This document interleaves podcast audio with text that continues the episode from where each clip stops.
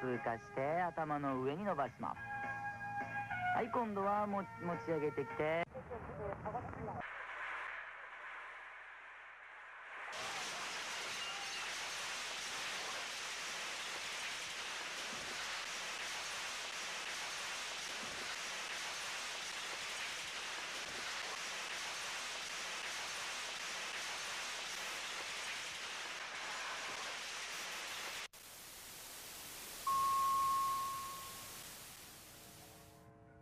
しょうかはいこちらは AM 神戸558ですスタジオのものが全て倒れておりましてただいまの地震の影響でオンエアが放送が届きにくくなっております情報が入り次第お伝えしてまいりますどうぞ皆さん落ち着いてください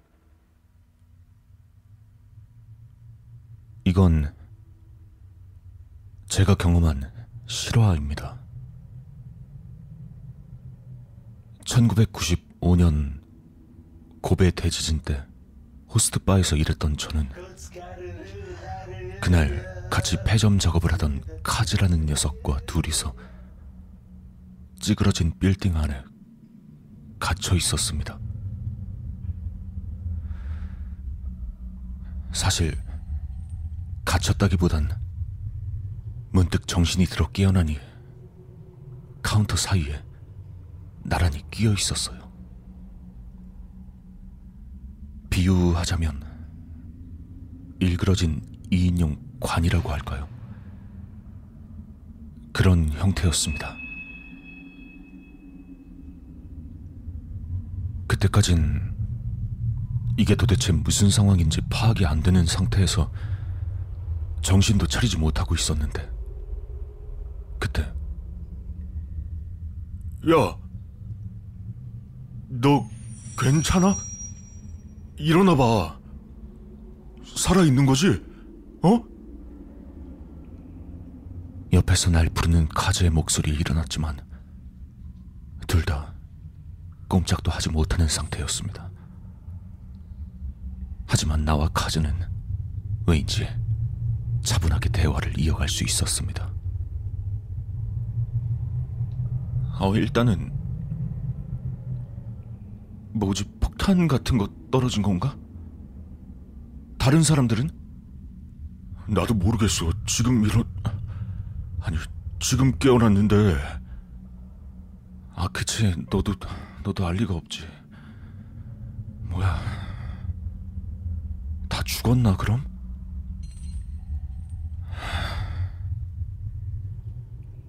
캄캄하고 추웠지만 이상하게도 전혀 무서운 느낌은 들지 않았습니다. 머릿속으론 우리가 마지막 남은 인류가 아닐까 같은 생각을 했을 정도로요. 만화처럼 몇 분, 몇 시간 동안 그렇게 대화를 하다 보니 갑자기 머리 위에서 희미하게 소리가 들려왔습니다. 거기 누구 있습니까? 살아있는 사람 있어요? 살았다 하는 생각에 활력을 되찾고 여기 우리가 갇혀 있다고 말했는데 아무래도 내가 잘못 들은 모양이었습니다. 결국 그 소리를 낸 사람은 어디론가 가버렸고 다시 우리가 어떻게 할지 고민하고 있을 때 카즈가 갑자기 야, 자기 다리가 굉장히 아프다고 말했습니다. 나 다리가 이상한데. 어? 아, 나 다리가 갑자기 왜, 왜 그래? 괜찮아?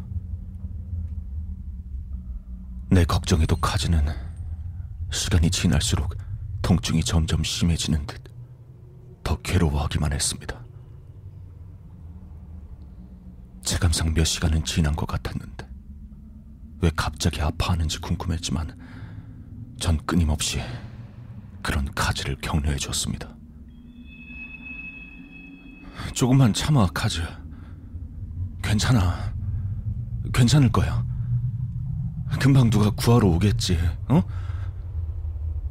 조금만 참자. 응? 괜찮아. 조금만 참자.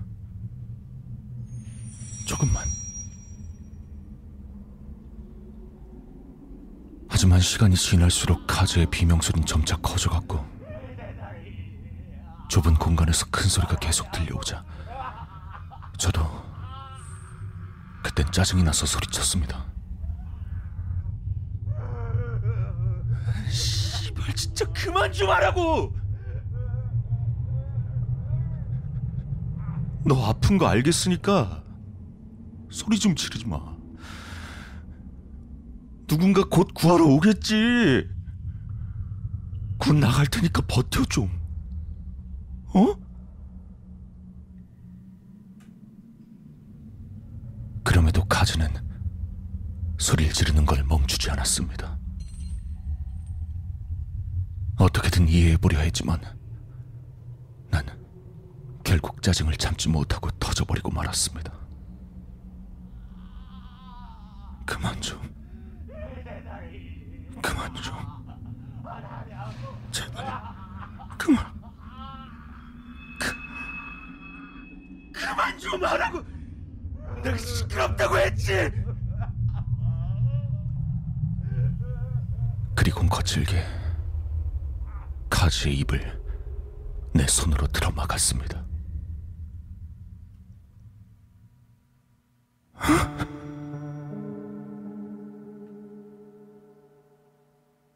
그런데 카즈의 입은 움직이지 않고 있었습니다.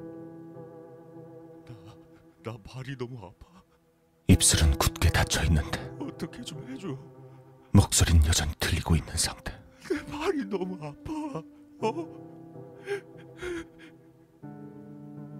모든 것을 깨달은 저는 구조될 때까지 울면서 중얼거릴 수밖에 없었습니다.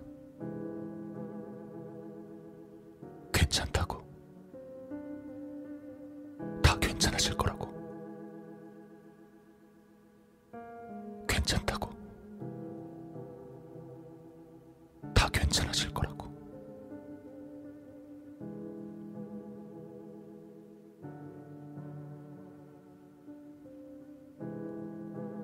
카즈의 장례식이 있고 3일 뒤 카즈의 친가에 갔을 때 카즈의 부모님께 전 그 이야기를 할 수 없었습니다. 카즈의 부모님에게 듣기론 카즈는 목이 부러져 죽었다고 합니다. 그리고 카즈의 왼쪽 팔은 전자레인지에 깔려서 뼈가 튀어나와 있었다고 합니다.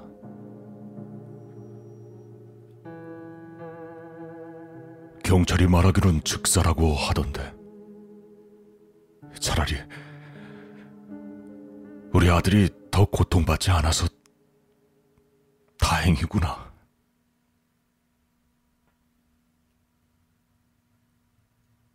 카즈의 부모님의 말에 저는 아무 말도 할 수 없었습니다. 지진 직후에 즉사했다는 것을 듣고 비과학적인 것은 믿지 못하는 저는 그냥 환청이었을 거라 생각했습니다. 카즈와 이야기한 것도, 카즈가 소리를 친 것도 정신적인 피로로 인한 환청이라고 말이죠. 저를 꺼내주었던 사람들에게 들어보니 다리가 아프다는 비명 소리를 듣고 저희가 갇혀 있다는 걸 알게 됐다고 했습니다. 모르겠습니다. 지금도 그때 카즈와 했던 대화들을 기억합니다. 살아남을 수 있도록 서로를 다독이며 둘이서 참 많은 대화를 했었죠.